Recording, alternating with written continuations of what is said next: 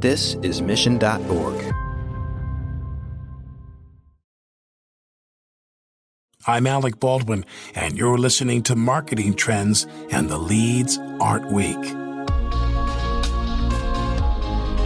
Hello, and welcome to Marketing Trends. This is producer Ben Wilson.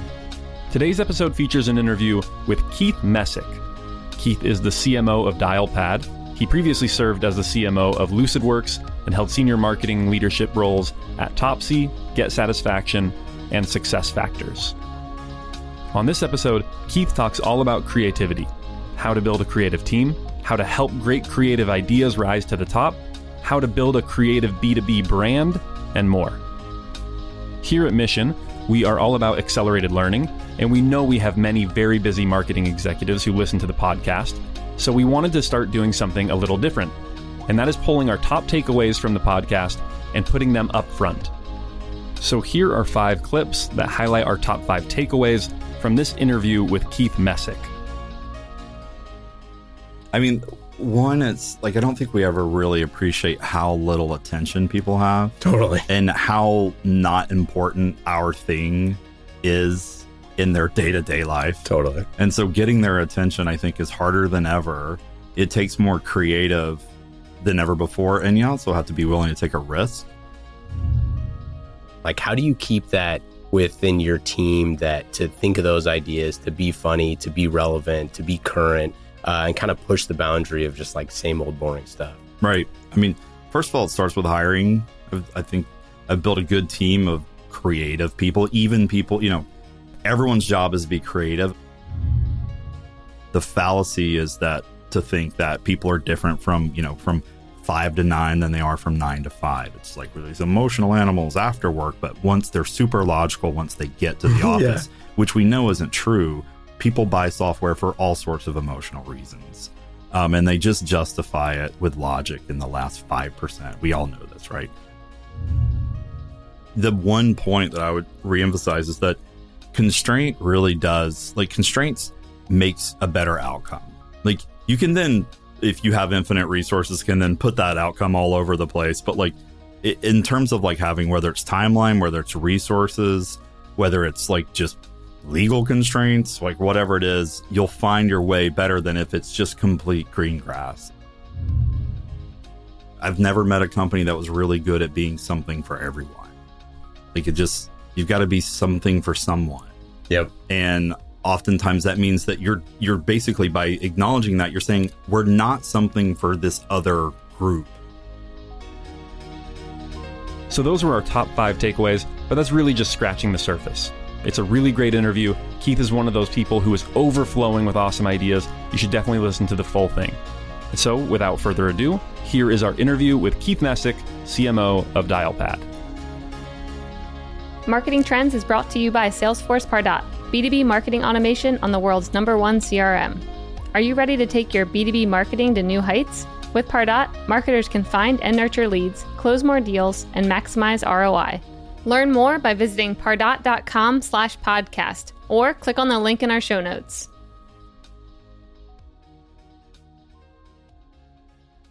Welcome to Marketing Trends. I'm Ian Faison, Chief Content Officer here at Mission.org. And in studio, Keith, what's going on? That's right, in studio. 200 degree studio. How are you? Yeah, it is. Uh, admittedly, the uh, AC's been running, but it might get a little warm in here. Uh, you're on the hot seat. You're the first person truly on, on the hot seat. On the mission hot seat. Yeah, um, if you hear any thumps, one of us has passed out, but it's hot in the Bay Area today. Um, but we'll survive. Yeah, we will survive. So, really excited to have you in studio today. We are Dialpad customers here at Mission, and I've been using UberConference for uh, the better part of my entire business career. I feel like uh, I can't remember if I used it when I was in the army, but I have been addicted to uh, UberConference for a long time. So, really, really excited to talk all things Dialpad, UberConference, and your career. So, first, how'd you get into marketing? Yeah, it's a great question. I took the long way around the block, I guess you could say. I, my first job out of college was at Pricewaterhouse as a very average C programmer. Even though I had a marketing degree, Uh, it's a story that I'll save You you. had a marketing degree. I had a marketing degree. I I won't save you the story. I'll just give it to you. Yeah. Uh, so I had paid my way through school. I was the first person in uh, my family to go to college, and I was at the University of South Carolina. Basically, that's long and long and short of it is I had no plan, and so as I was starting to interview for jobs, what I realized is that I hadn't traveled a ton, and Price Waterhouse. Uh, this was back in the big eight at the time, so E and Y, Arthur Andersen, Price Waterhouse, Coopers. This is before they merged. Basically, their shtick was like see the world. And I was like, I'm in. That's so great. That was, but they're like, that's how the military gets right, you too. that's right. And they were like, but you, in order to see the world, you need to be able to write code. And I had grown, I'm fairly technical for your average, you know, for a marketer. And I had grown up writing really bad code, but I understood enough if then statements and like curly braces to fake my way through it and get the job. And then they quickly saw the level of code that I was able to write. And then they moved me into consulting, which was great. You code like a consultant. That's right. And then I went from there into Siebel, then to, to corporate executive board. And basically, I sort of between uh, writing below average code, being a fairly good consultant, I got into sales, and then I ended up in marketing at Success Factors. And, here we are. Yeah, and here we are. So you've uh, you've done a few stints as CMO. Mm-hmm. We'll get into a little bit later in the episode. What was your your thought process when you were coming into the role at Dialpad? But first, I wanted to talk about what you think about the long running, extremely popular UberConference and at times divisive Right. uh, UberConference hold music. So uh, I guess you could explain it to our listeners. Sure. Uh, well, first of all, we appreciate the longstanding usage of UberConference and Dialpad. It's so great. the the UberConference hold song is the gift that keeps on giving. It, still today, we'll see someone on Twitter who'll be like, you know, oh my god, have you heard this hold music on the UberConference? And it still makes us chuckle because it was recorded quite some time ago. Yeah, and what's the story? I know you weren't there back then, but um, I'm sure it's company lore. So the founders of Dialpad, so it's the former Google Voice team, like had many exits. They sold a company called Grand Central to Google, ran Google Voice, spun out. Google was nice enough to back them. And the sort of core ethos to to those handful of people is like make it simple, make it fun, be willing to do things other people won't. So UberConference at its core was like no pins, you get a static URL, you can use a phone number. You know, it was just like the bit how do how can we make a conference the easiest possible experience? And then they just looked at it and said, one of the founders at the time, Alex Cornell, uh, who actually wrote and recorded that song, they, they thought hold music is also pretty terrible. Yeah, no, it's so what if we just made a funny sort of spoof on hold music? And it became the sort of viral thing that people loved and sometimes hated. But even today, just in the past probably month, we've had two big national brands, one an airline who we're working through, and another a restaurant that have asked who use UberConference, who've asked if they could record hold music. Like basically, would we sell them funny hold music like as a as an ad spot? yeah, So it's really weird to think about that still being a thing, but people love it. So this is a great point about how the little moments in life end up becoming optimized because I've always thought about this for hold music that what a perfect opportunity to be like the flyers in your in your you know company bathroom right? Like you can give hey did you know that you know our CEO was nominated for the EY entrepreneur of the year which you know uh Craig Walker your CEO is. Like little things like that are like hey did you know we you know sponsored a podcast? Or hey did you know that don't forget about you know getting your tickets to our conference or whatever it is like i always think that there's so many opportunities like that that people don't that don't take advantage of Right. I mean, one, it's like I don't think we ever really appreciate how little attention people have totally and how not important our thing is in their day to day life. totally And so getting their attention, I think, is harder than ever. It takes more creative than ever before. And you also have to be willing to take a risk. And I think as you get really, really big, risk becomes a bad thing, obviously. We're fortunately at the stage where we're fast growing, but we're still willing to take chances, which I think is a lot of fun. And honestly, like we just sort of make ourselves laugh and we tend to think like, well, usually we're a pretty good judge of what's funny. And so we're not we're not scared to do that. So we do that even today with Dialpad, just in different ways. Obviously, the hold music was definitely the the trophy winner. And I want to know how much it costs. I'm I won't ask you on air here, but I want to know how much it costs to license Never Gonna Give You Up from Rick Astley. Because so I used to use that as Right. my hold. So you would rickroll. Yeah, so I'd rickroll every person. And like you'd get on the call, and this still happens. You get on the call and people are just like cracking up. Like you Right. come onto the call and they're just laughing. They're like, I've never been rickrolled on a on a meeting before or whatever. Right. But like, you know, variety is the spice of life. Like, why not mix things up a little bit? And I always think we talked, you know, before on the mic, like just how freaking boring so much of business content is, so much of just uh, marketing campaigns or just business stuff in general. Like, why not add a little bit of spice into it? Right. I think the prevailing thought, I mean, people are coming around, but it's also, it's hard to force something. You can't make it funny. You can't make it interesting. Either it is or it isn't. But I always thought Zendesk, early Zendesk, did a really good job of this. MailChimp, we talked about, always has done a good job of this. Just sort of looking at this and like making an emotional hook with the audience, right? In Zendesk's case, it was like everyone, like the customer support experience is something that everyone hated Yep. if you were needing in need of customer support you hated it and if you were working in customer support you hated it so you've started with an experience that no one is happy about and then zendesk made it sort of like an elegant experience right they made really good software they like basically made it sort of a source of pride to be in customer support you know and so uh, I remember those early, and they did such so many great funny videos. That they used to have the Buddha, Mm-hmm. and, and so I always appreciated that. Mailchimp still makes me laugh. It's still such a great brand.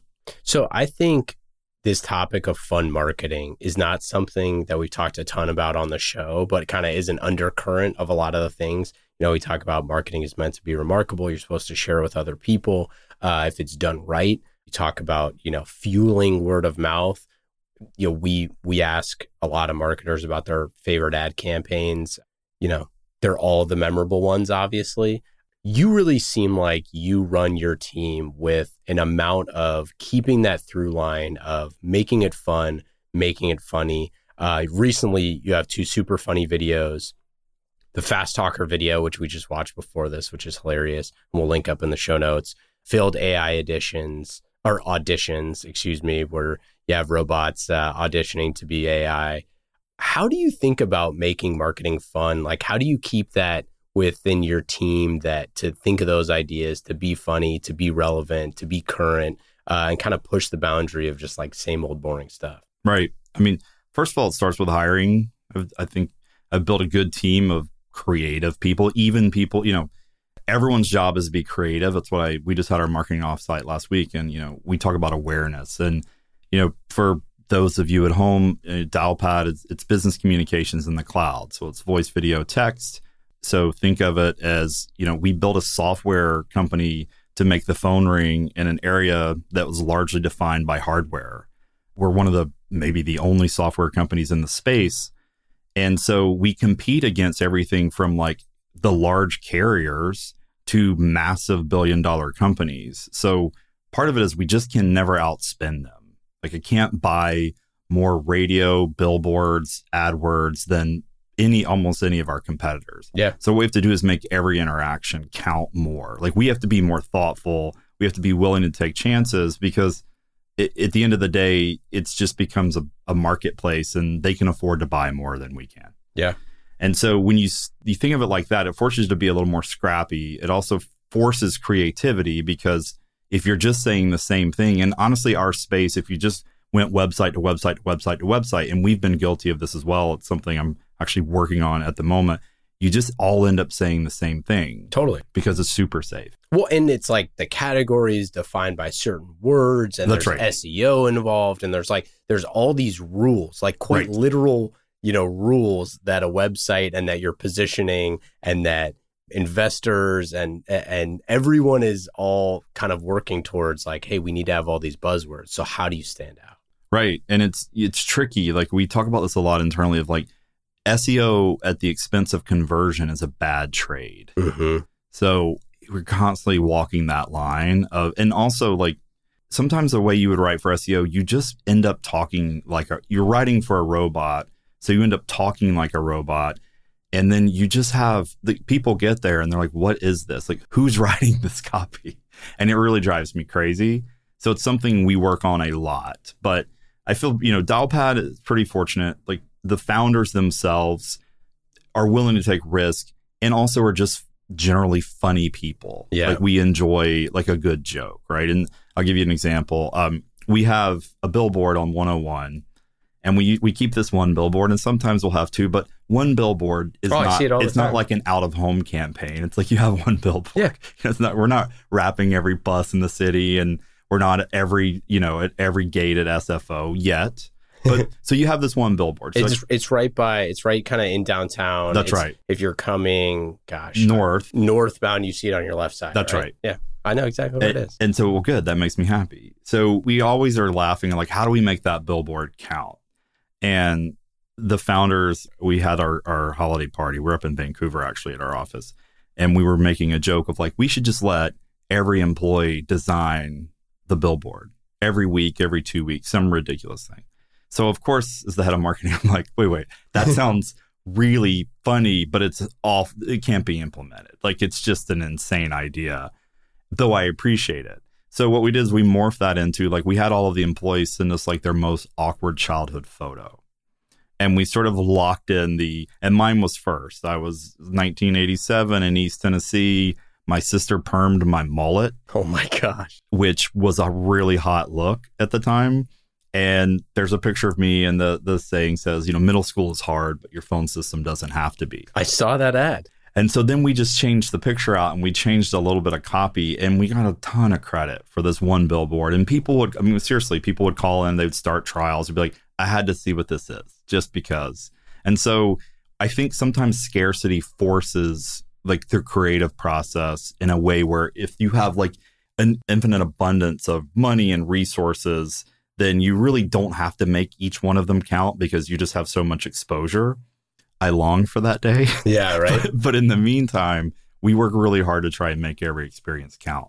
Gosh, that's a freaking great point because, um, and I love how you said SEO at the expense of conversion because I think that all of this kind of blends into the same bucket, which is like you have to be memorable and you have to be authentic enough that people will take action. Um, I think that's the problem with like a lot of the A B testing is like you A B test yourself into boring That's right. and boring is not memorable. Like, yes, it could help a certain page convert faster, Right. but you still have to like resonate with them in some way to be memorable. Because, like, at the end of the day, if the person is on that road to look at you and all of your competitors, and all of your copy helps them convert to get to a demo, I think a lot of CMOs might say, well, hey, that's just a straight up win for us. Like, it got to demo, therefore it's a win. That's right. But it's like, is it a win if you're not going to be positioned in the right way? Like, Right. if you're just telling them what they're looking for, you're not exactly, you know, advocating for the future. And especially at Dialpad, where you're working on some stuff behind the hood or under the hood, behind the scenes, that is really cutting edge. So, how do you kind of like have those two things at odds with one another of that informing the market of what is right now versus, you know, speaking to the future that you're creating? Sure. It's it's a challenge. Surface area is a challenge for any company at this stage, and its surface area is always a challenge for marketers. So when you have different products and different audiences, and you're both trying to sell the present but point towards the future, it's you know it's so it always comes down to, in my mind, is first of all like marketing's job is just to understand the audience better than anyone else. Mm-hmm. Understand the market. Right. Yeah. So it's just like who are who do we want to hear this, see this, read this, and what do we want them to feel? Right. And I don't if you don't have a good answer of that, I think it's pretty hard to do anything super effective, right? So we want to balance brand building with conversion. And and I think that's B2B startups historically aren't great at brand building. There's certainly some exceptions. I think MailChimp's a great exception. Um, Zendesk's a great exception. There's others. B2B startups are oftentimes they're very product first. So it's product and eng focused. You sort of throw marketing at it last. You Yeah. hire some salespeople and then you hire someone in marketing or a lead marketing. You start building out a marketing team. And so in our case, I think the founders did a really good job of always thinking about, they always were thinking about growth. They were always thinking about positioning, even though they didn't call it that. Mhm. And they were always thinking about brand building, even though consciously they didn't say, like, these activities we're doing are to build brand. So I was able to come in, and there's it's a real luxury when it's like, oh no, you're we're already doing that. You're just not calling it that. Mhm. And so then it's just a clarity thing. It's like, okay, well, once everyone sees that, then you can try and say, like, hey, we're going to be brand forward. We're still going to make an emotional hook because the fallacy is that to think that people are different from, you know, from five to nine than they are from nine to five. It's like we're these emotional animals after work, but once they're super logical, once they get to the office, which we know isn't true, people buy software for all sorts of emotional reasons.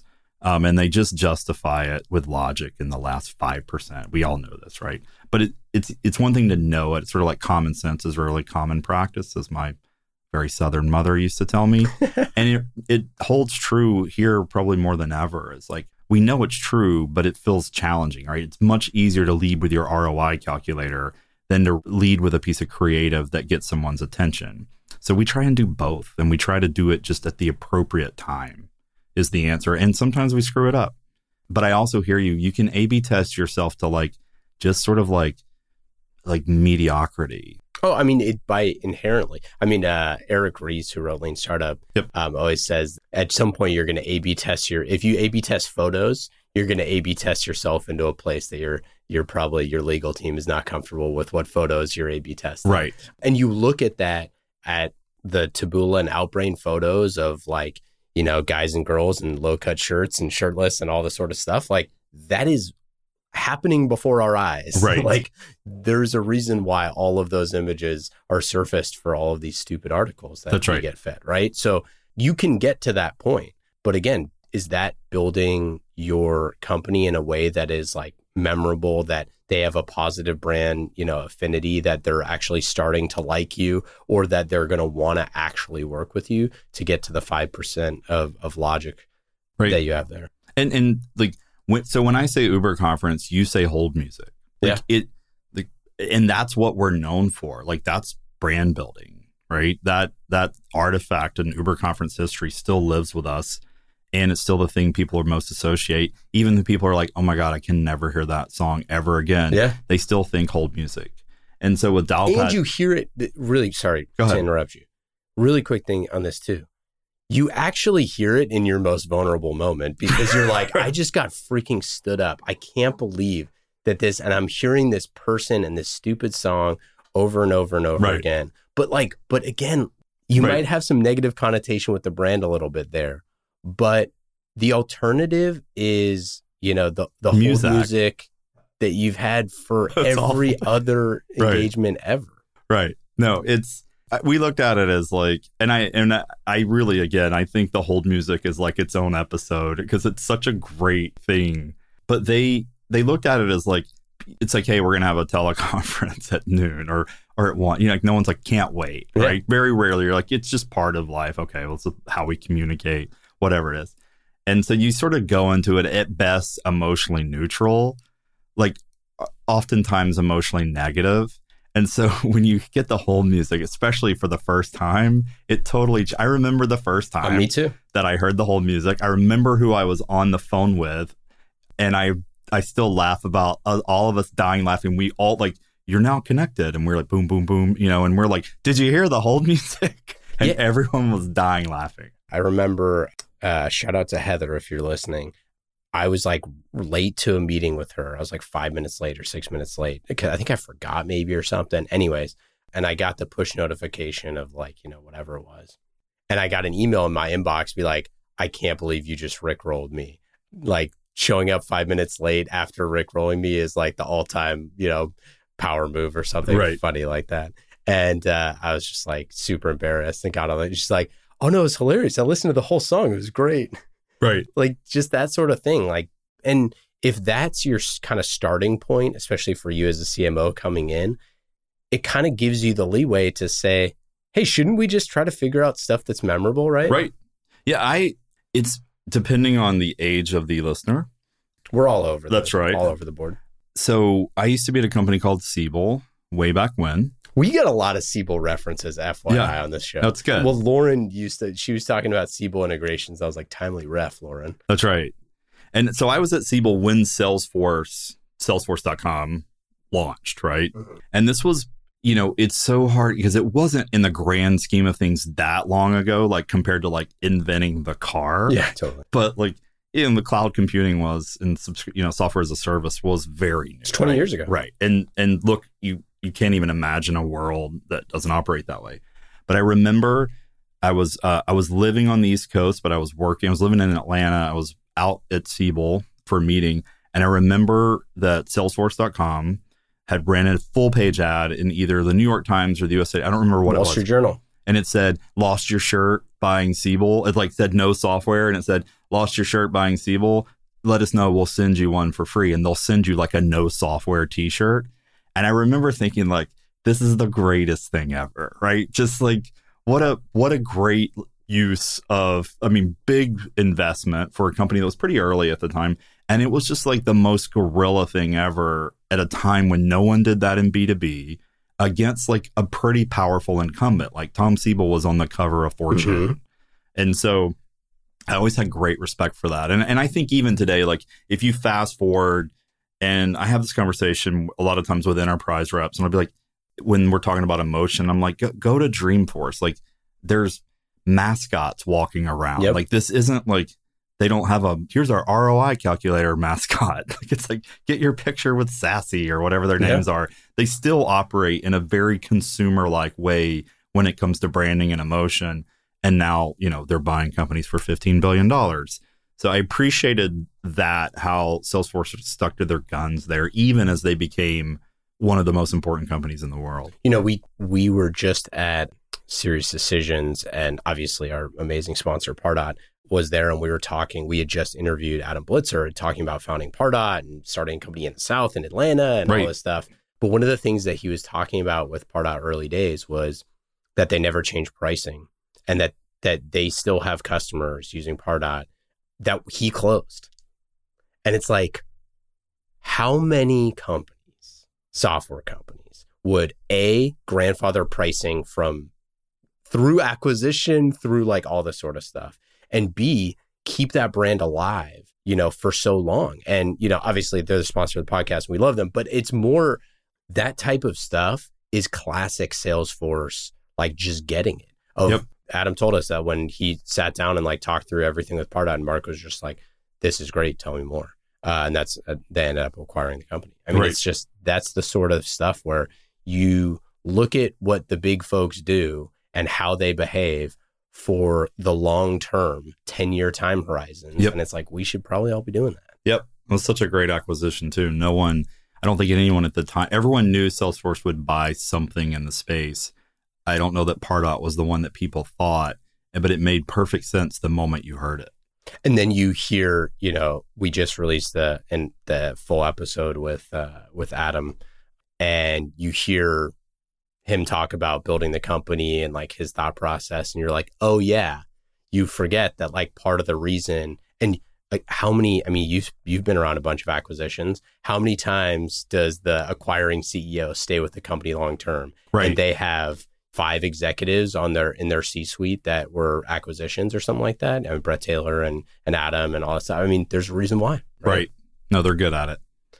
So, I want to get into this idea of everybody's job is to be creative, which I love that you said that because that is something that with like data driven marketing, I think we we lose that. Like we went from one area where it's like brand is the most important thing, creativity is the most important thing to kind of data is the most important thing and creativity is out the window. And obviously the truth is somewhere in the middle. And putting creative constraints. Was this something that you learned in previous times as a CMO that you kind of adjusted fire when you got to Dialpad? Or was this something that going into the role, you were like, I know we're going to have creative constraints, and therefore I need to make sure that I build the team in the right way? Right. So part of it is is just the audience in general. So I used to work for. I'm going to answer your question the long way around the block.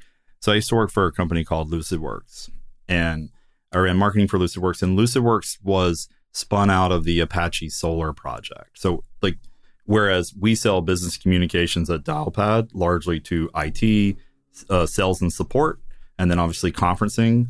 Th- this is computer science. So it's like open source. Engineers don't love marketing. They're like, hey, marketing guy, don't make it too clever. Oh, they they don't like marketing and they hate sales. That's right. And so so in that case, like so how we talked I used to always say like product marketing at LucidWorks was like you needed like a a um, PhD in computer science with a love of Shakespeare. Like it's sort of because you, you have to be able to write really technically. And so in that case, I think we we did a really good job of actually just making we made the experiences visually, I think, more appealing. It just you know, it had really born out of like a bunch of engineers doing marketing. And so, you know, our audience was still emotional, but like funny hold music wasn't really going to be the thing that moved them, right? Totally. And so with Dialpad, one of the things that I loved about it is that one, I could explain it to my mom in the e- easiest way, right? And just, hey, like we sell business communications and we sell it like software. We sell it in the cloud. And I'll talk to her about AI and, you know, all of these things. And then she's like, I think I get that. And I'm like, we just take your notes for you and we do cool things for it. We help you learn from all your calls. And then she's like, at a high level, she gets it. So I had like gone from something that Topsy, which was really easy to explain, to LucidWorks, which is engineering, which was a challenge that I was really interested in, back to something that it's borderline consumer, right? Mhm. Everyone uses the phone, everyone sends texts, et cetera, et cetera. So in that scenario, it felt appropriate. We have sort of like a mass market opportunity. You know, if you just look at every business line in the world, it's massive. I don't know, it's a hundred billion dollar market. So we can approach it. It's less of a, it's just less of like, a, I need to be this overly logical marketer and it's all data driven. But at the same time, we don't want to be like, it's just like days of old where just spend a bunch of marketing dollars and let's see how, let, you know, let God sort it out. Like, Yeah, who knows? totally. Right. And so we Run were able Super Bowl ad and then we'll be all right. that's right. We were able to find the middle ground pretty easily because I think that was where the company was biased. Like we we want to make sure that we measure everything we can, but Craig, who's the CEO and founder, my boss, he appreciates that some things, you know, we don't get so caught up on attribution that we won't do things that we think can't be definitively attributed. Does that make sense? Yeah. So, and I think it goes back and forth. Like, you know, again, whereas Lucid works too hard on brand, you lose your audience. Not enough on brand, you're like, what are you doing? Like, what's the point? Dialpad, you know, too much on brand, you're you're missing out on a huge data opportunity because we have a massive market that we can programmatically market to.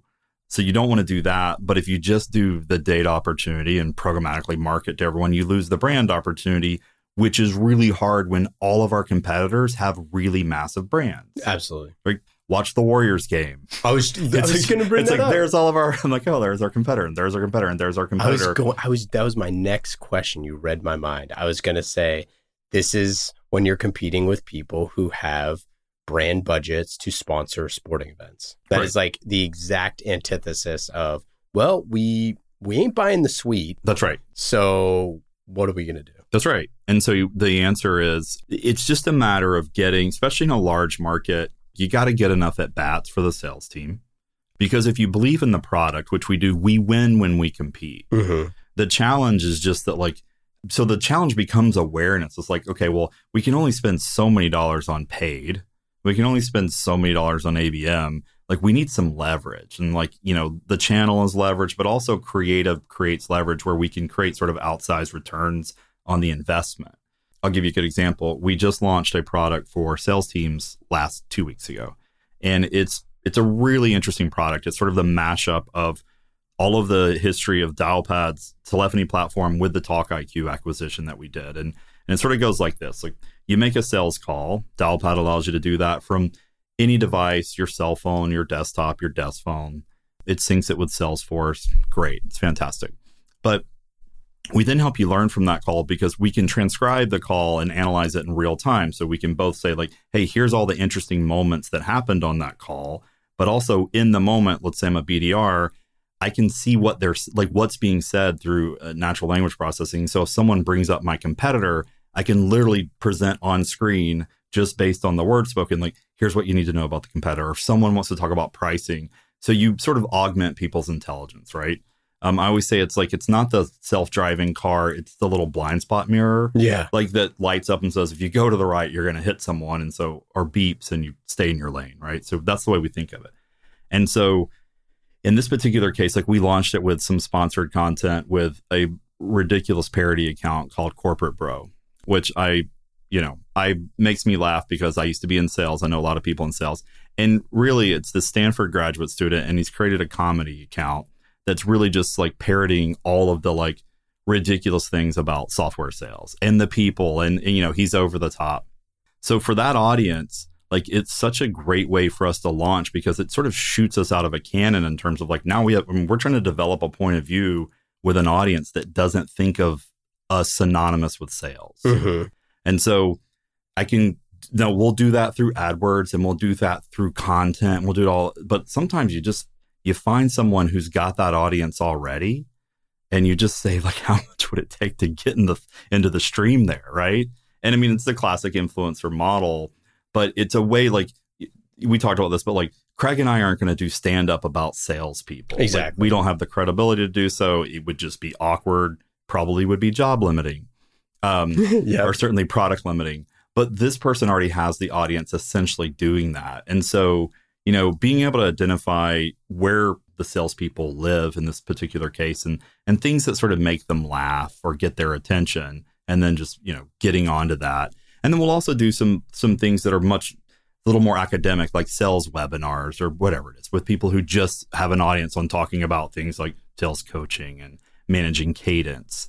So we're, you know, it's it's all about trying to cover all of those things, but we're looking for leverage in a way that we won't get just by saying like we're running six months of AdWords on these campaigns and we're going to optimize it to death. Um, we'll do that anyway, but like it's sort of a dollar in and some fraction out, whatever it is. Whereas when you go creative, you have the opportunity to just to say like one plus one equals something more than two. Well, it, we we talk about this a lot on the show about when you do creative things and you and content allows you to be scalable.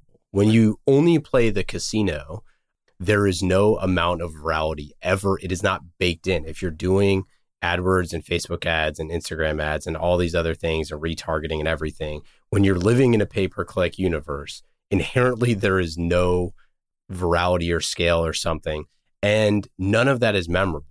It brings the people who, once they already like you, it brings the people who are searching for you. It does all of that really well. Right. But it's the wrong tool to build a brand that people actually care about you. And they're not going to care about you before they use your product at all. That's right. So if you're giving them something, you know, I, I heard that this definition of branded content, I really love it, but it's like the worst thing to ever tell anyone outside of marketing right. is that branded content is a gift to your fans with an expectation of nothing in return.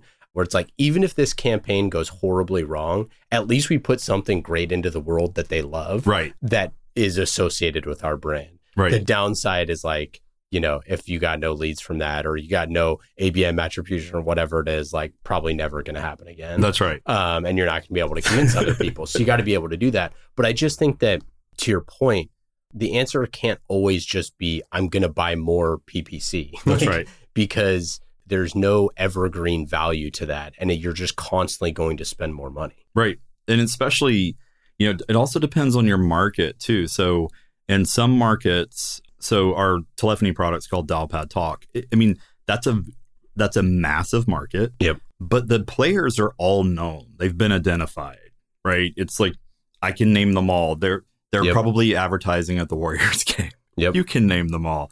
And so, you know, there's like a stream of like very specific demand, and our job is to pull demand out of that stream. Like make sure we get our share, make sure we're able to nurture it through the funnel, make sure that our sales team's able to close it. And you know, we run that in through a productivity model and we get pretty programmatic about like, hey, a dollar of this equals something else, right? And that's fantastic. But then you have markets, the sales, for instance, is a really good one where like the players haven't been identified yet. Mhm. Like in many ways, like the the need is one that's more existential. It's like how do I increase sales effectiveness? Mhm. How do I like teach my new BDRs to be more confident on the phone or whatever it is, or give a better sales presentation? Like they don't know that they're looking for a software solution necessarily. They're looking for answers to business questions. And that only lasts so long, that sort of moment where like people are looking for unbranded more than branded. Yeah. And when you're there, like the only thing to do is to build content and brand that goes hard at that column, right? Because because eventually it will shift. Eventually people will start all the players will be identified in the market, all the competitors will be named. And then you know, over time, people just start looking for those people and then you're running competitive ads, Yep. you're doing pro- product marketing's working on comparisons and all of this. And so, uh, you know, when that happens, it's both a blessing because you now have sort of a market size. It's a curse because you're like, wow, that stinks because there's no adjacency. Like you're you know, you can't try and grab them when they're looking for. It's just like, hey, we're looking at your competitor, and I'm like, whoa, whoa, look at us too. That's a tactic. It's something we all have to do, but I think there's nothing more exciting in marketing is when it's a little bit of like you've got it's green grass. It's like, hey, like there's a something happening here. There's a lot of new entries. We're all fighting for for ground right here. I that's always been something that I find probably more fun and personally satisfying than just maximizing the efficiency of your AdWord campaign. Yeah, I mean, one of the things that I find so interesting is like the idea of a fund budget. Right. It's like what percentage of budget, and this is like reductive, but I think it paints a good picture. What percentage of your budget are you spending on things that actually will delight your prospects and customers? right. like actually delight them, make them happy and tell someone about it. And, you know, you can call it the fun budget, you can call it the experimental budget. I forget who said this, but they call it the I give my team 10% and I only want to know if it works. I don't know what what they what they spend it on, and if it if it doesn't work, I want them to be able to report back. But just ask for forgiveness. Don't ask for permission on where that money goes. But I, I think that there's some there's some amount of experimental stuff that you have to do. How do you view that and like you know structure those conversations with your team so they can you know take a chance? Yeah. So back to everyone's job is awareness. I, I might have answered your question, might have not. It comes down to, so my think is this is that like you are the person who runs demand for me, like she is a paid savant. She's amazing. Her team is amazing. Like that is a specialized skill that the person running customer marketing for me doesn't understand. Right. And so like in many ways, like as we get bigger, all startups and especially marketing departments go from sort of like general to specialized. Mhm. And that's a painful moment in time. And companies in general do because you lose some of the scrappiness of like, we're all doing everything. Mm-hmm. That doesn't scale. So eventually you have to have people who can be experts in their specific discipline. Um, but awareness is we're all consumers. That's my message to my team is like, you see something that moves you, put that through the Dialpad lens. One is that we have like a sort of safe space, safe space for everyone to contribute ideas. What is that? Where is that? Um, well, we live and die on Slack for this, and then we usually like we start things like Slack, and then we meet pretty regularly just to like whiteboard ideas, and we have like a a green hat rule, like you're not allowed to criticize anyone's idea Yeah. until it's time.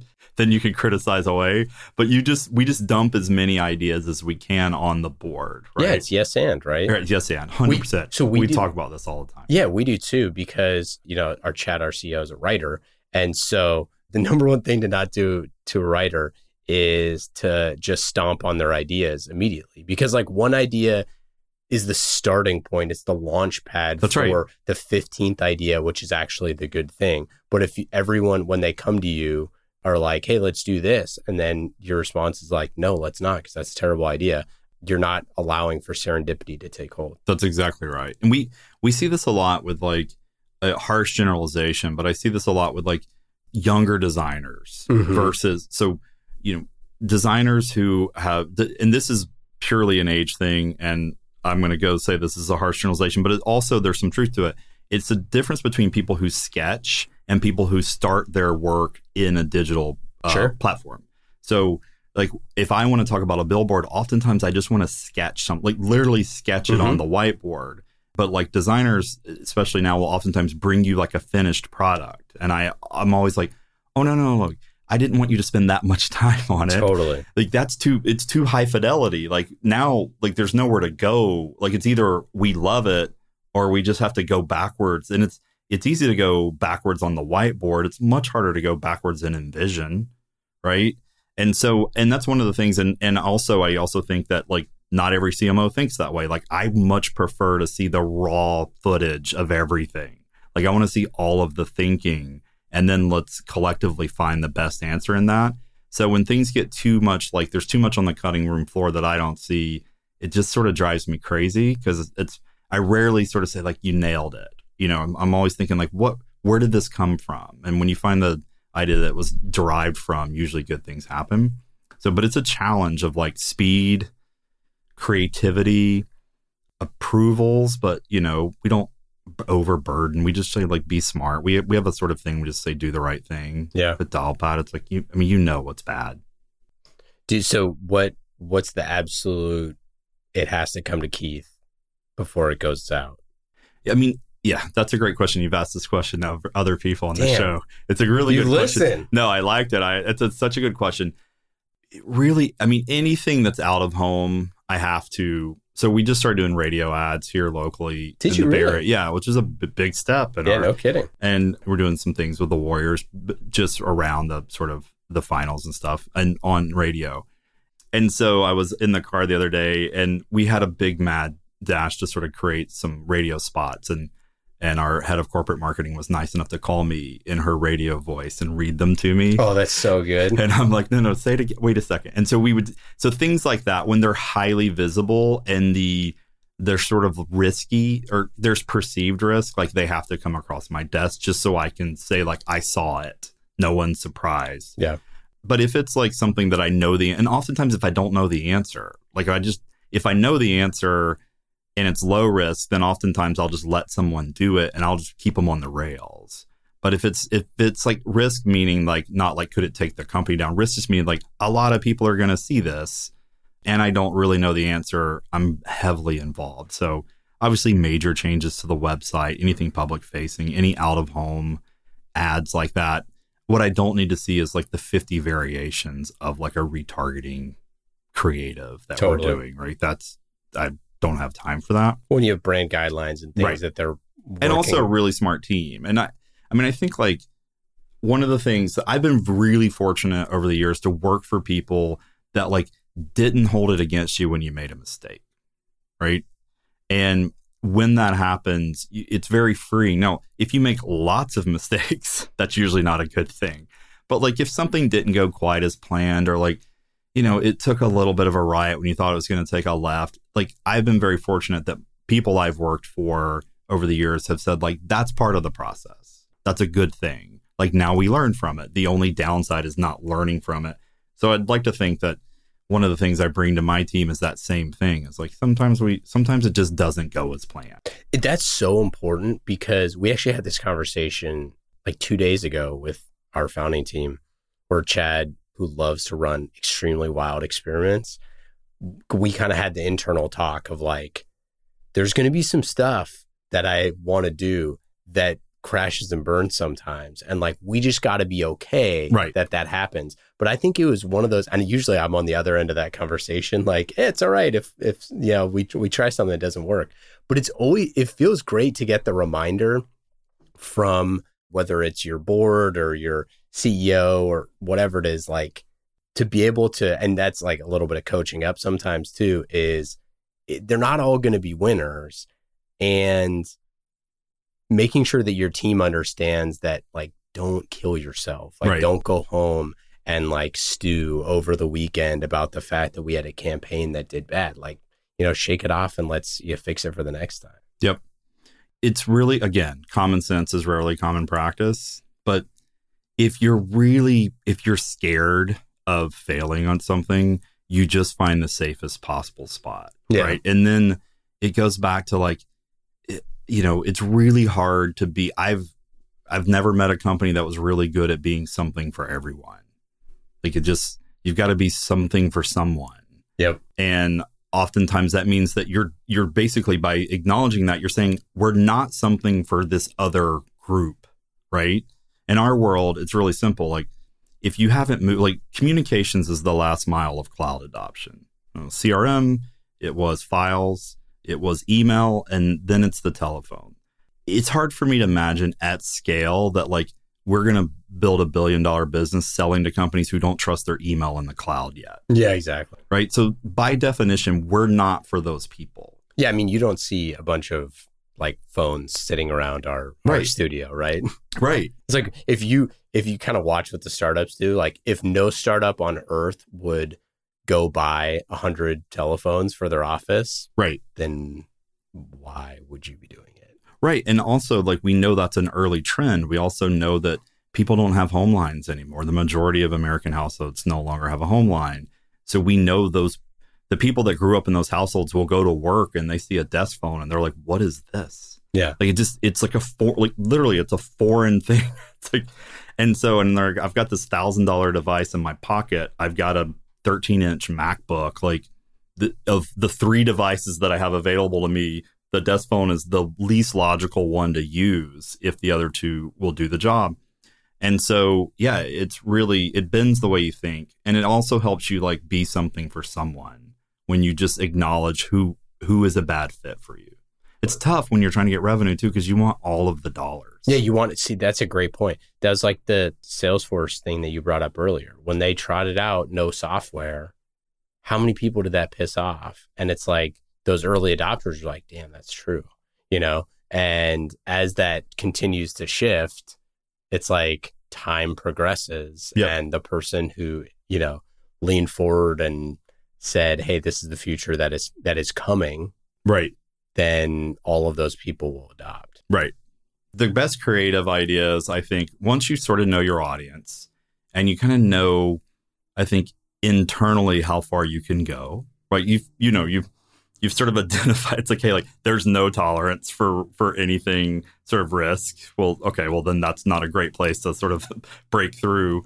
Then the, the most creative ideas I always find are the ones that are the easiest to, like when someone can explain it to you in five seconds and you just get it. As you talked about this, we did this robot video and it was just that was it. It was just like, what if we just audition really terrible robots to be our AI? That was it. I got it. Made me laugh. It reminded me of the SNL failed audition skits that they always do.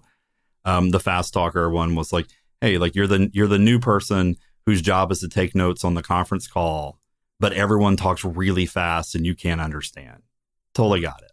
Right. Those types of things like billboards out of home, paid ads, any of those things, like usually you, if you get it in five ten seconds, it's usually a good idea. Do you run paid ads against those content assets? Um, we do.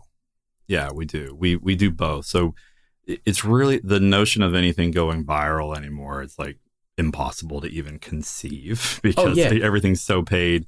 So we run, we use them in all of our assets, and we will we're willing to pay for eyeballs on those things because it's such a great like, especially if someone like part of part of the challenge with marketing is that you know we want to get ahead of where the people. It's like, hey, like I'm I'm in a very different place than you are. It's like a relationship. It's like we're like, let's get married, Mm-hmm. and the the person viewing the ad is like, I'm just exploring the space right now. And so oftentimes like like a video, especially something that's sort of branded and interesting, you don't require I don't need any contact information. It's just like I'm communicating something to you about how we see the world. And ideally, that's lines up with how you see the world, or at least will say like, well, that's interesting, or they're insane, whatever it is. And then I'd want to learn more. Whereas like when you download like an ebook or something, even though that's also a tactic we use, it it does start to feel a little more like a commitment. One, it's long form, like to reading, who has time, oftentimes, and then um, you know, if I have to give it contact information, it's just like prepare yourself for the onslaught. Yeah, totally. And so it's a challenge, but at the same time, what else is marketing supposed to do?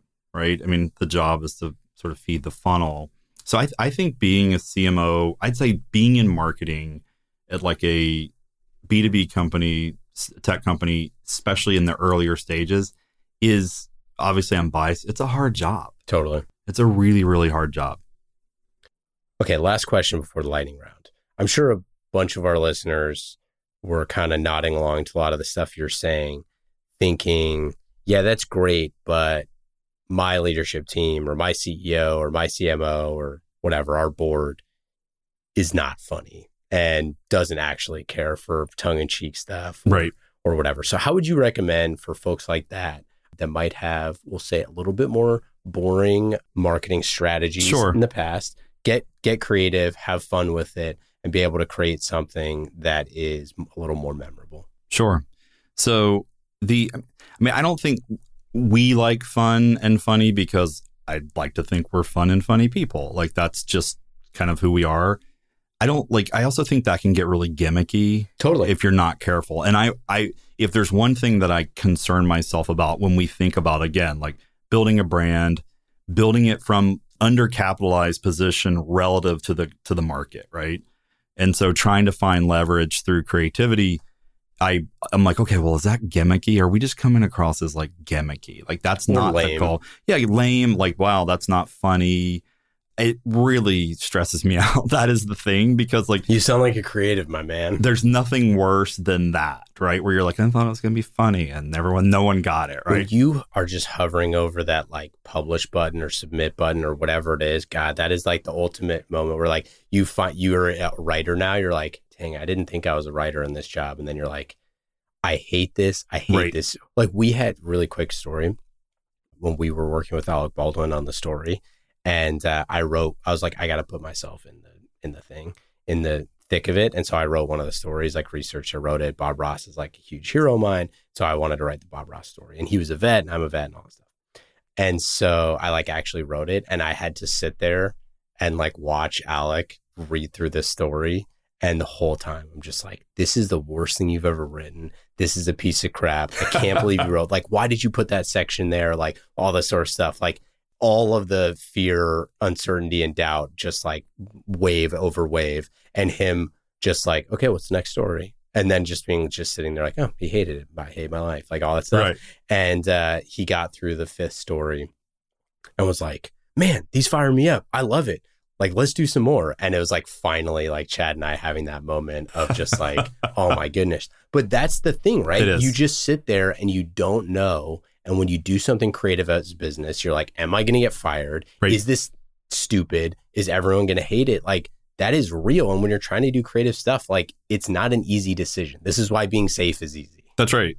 So I think to the to answer your question to the people in those situations, I would reframe it from fun because some people don't think of business as being fun, Sure. right?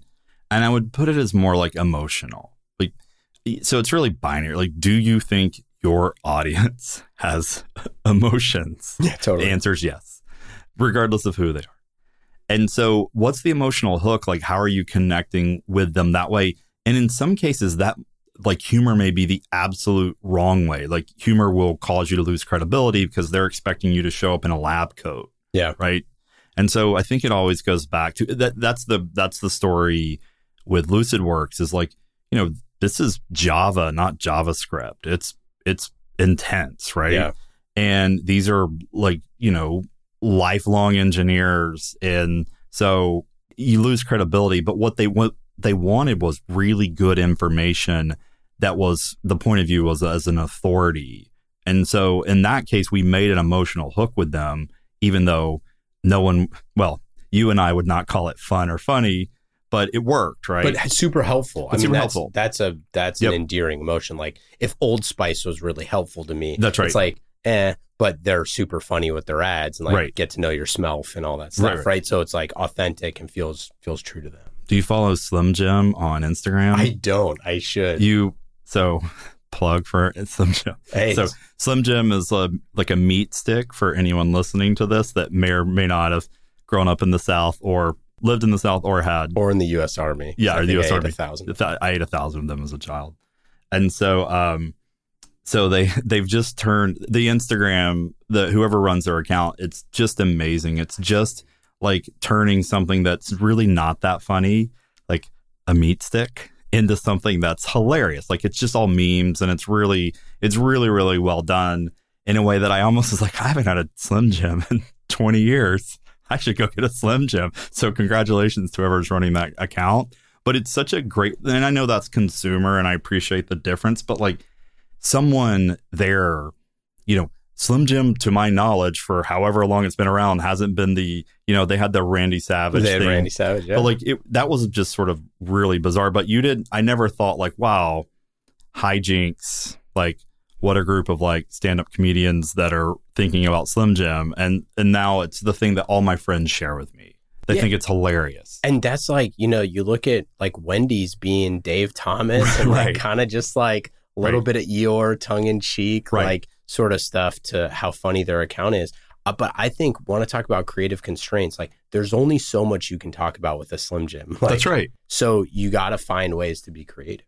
Yeah, and I just think like the, the one point that I would reemphasize is that constraint really does like constraints makes a better outcome. Like you can then if you have infinite resources can then put that outcome all over the place, but like in terms of like having whether it's timeline, whether it's resources, whether it's like just legal constraints, like whatever it is, you'll find your way better than if it's just complete green grass. I mean, I heard this interview one time with Benmont Tench, who who actually played keyboard for the Heartbreakers, right? And so, and he was talking about Pro Tools and how like he's never heard a really great album, a really great piece of music that was that used auto, like really great, like timeless, not like Yeah. good today. I'm talking Yeah. like 20 years from now that didn't have constraints, like it didn't have auto tune. Like you, you know, if you can just fix everyone's voice, then you have like you don't you lose like. Can you imagine if Neil Young used auto tune? Totally. like you know what I mean, or Dylan or any of these people. Like the beauty of it is in the sort of like imperfection of it. Whereas if you can just go and post and fix everything, like what you have is sort of like something that sounds good, sounds like everything else, and then you forget about it. I think the same thing applies to not nearly as interesting as like Damn the Torpedoes and Tom Petty, but like it applies to marketing. Like when you can, when you have to like push something out and live with the consequences and you have some sort of constraints in the process, you take it a lot more seriously. And you also don't like you sort of like perfection isn't the goal, I don't think. I think once you acknowledge that your personal life as well, usually you find yourself in a happier spot. But you can find the place where it's like you took a chance, it was creative, it's a little imperfect because that's probably the way it's gonna be, but you found your audience and you found something that they care about and that they'll emotionally respond to. Like when you do it, it's what's better than that, right? It's so much fun. And that's when I think it's fun to be in marketing. If you go back and read any of the oral histories of like any of your favorite movies, you Right. realize how ridiculous all of the creative constraints are Yep. in all of those movies. I, I've talked about it, I think, in one episode about Swingers was made for like 450 grand or Right. something. And like a bunch of the footage from that was one take because they weren't really allowed to shoot in a lot of the places. No, they're at the. Dresden and it was probably open like to the public or whatever. Yeah. Yeah, the, totally. when they shot the scene at the like "Welcome to Vegas" sign, Mhm. uh, that's that was all legal footage. You can't stop on the road there and shoot footage. Right. Yeah, I, I think my my piece of advice, which was unsolicited, so I'm answering my own question, but is like all of your team or your company or whatever, do a survey monkey or do some sort of thing.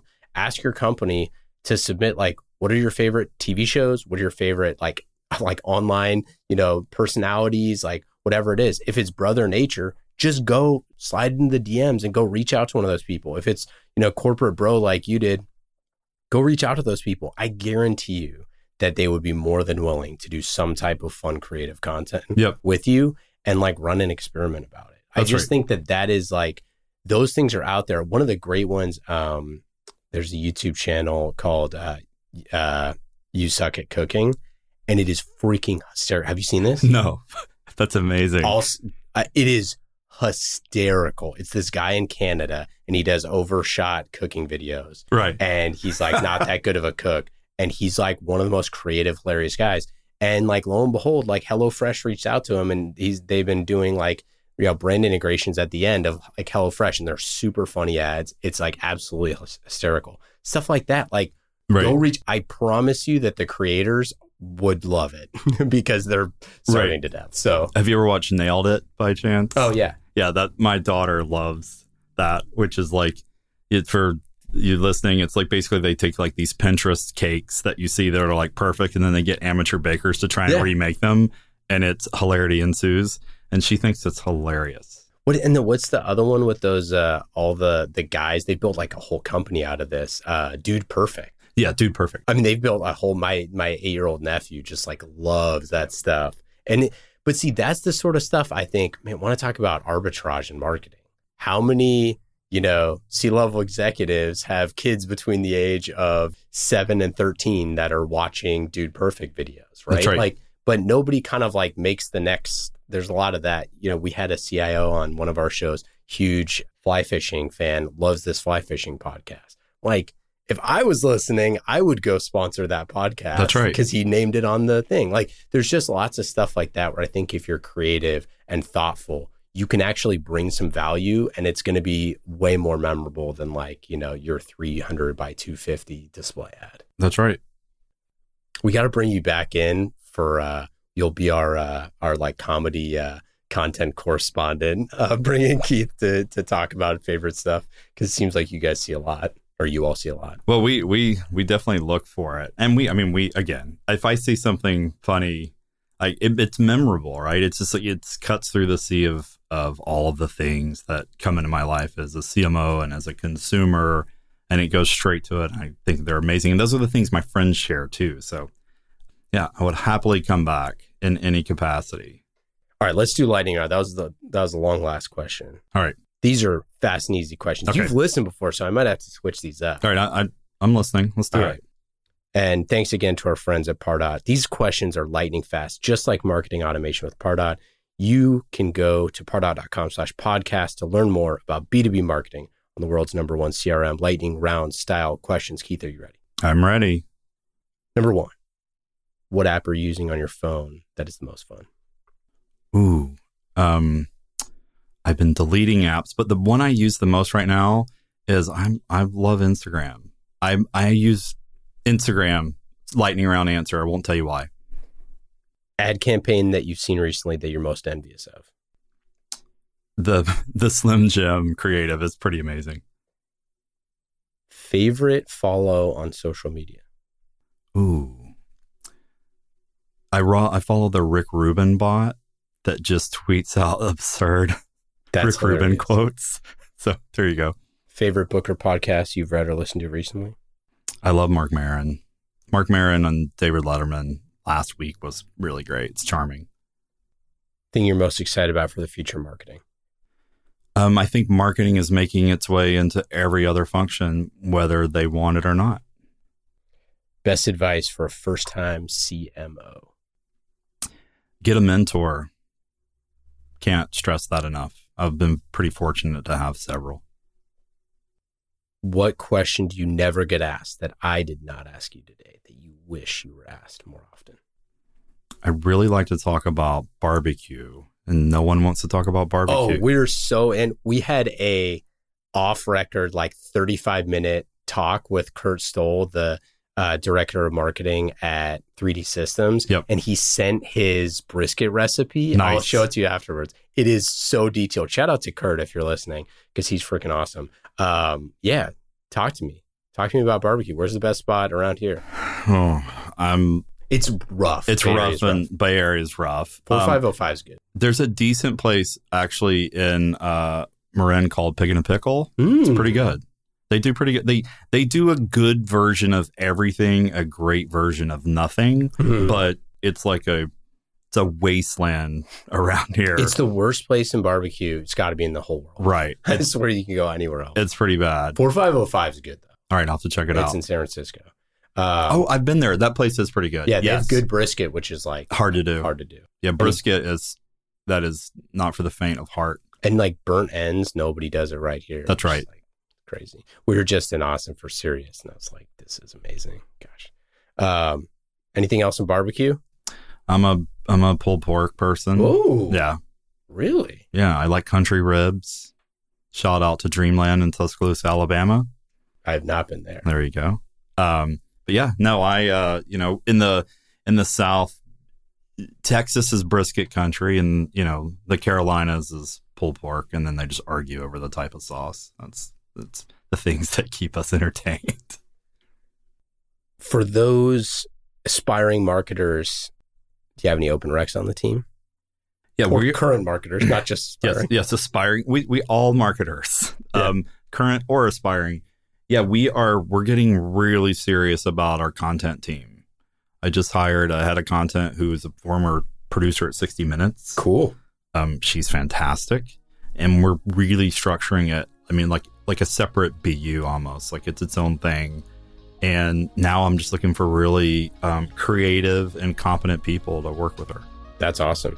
And we'll uh, we'll drop the uh, careers page in the show notes. Thanks so much for hanging out today. This was awesome. Yeah, thanks for having me. 200 degrees, we did it. Yeah, 200. It's like the Juvenile's album, 400 degrees in here. That's right. Thanks so much. Thanks, everyone.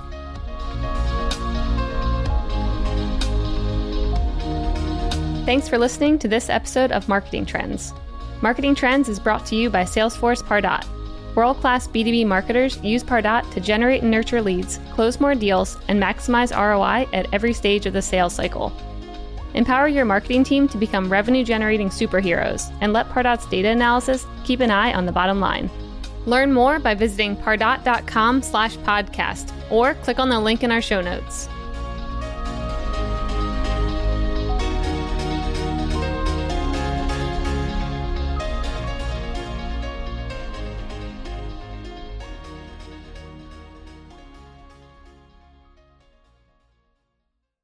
You have eight seconds to make a connection or risk a click away onto the next topic. The difference lies in your ability to deliver relevant experiences to your audience across devices and across channels. But delivering on a really great experience is impossible without the right people and the right technology. You've got the right people, but your technology choices will make or break someone's experience with your brand. At the center of gravity of your digital experience, Brightspot Content Management System can deliver relevant content, personalized experiences, and cross channel synergies to create unforgettable brand experiences so you can be a bright spot in someone's day. Head over to brightspot.com forward slash marketing trends to find out right now. From global crisis to hunger relief efforts, the messages you deliver save lives, inform important decision making, and help keep communities safe and sound. The speed and scale of your content needs to be delivered faster and on a much larger scale. Brightspot Content Management System has supported some of the world's largest brands to communicate on a global scale. From Johnson & Johnson sharing critical information with their customers to helping Whole Foods tell their brand story to a global audience. Brightspot is designed to handle rapid iteration and personalized messages to those you care about most. Learn more at brightspot.com forward slash marketing trends.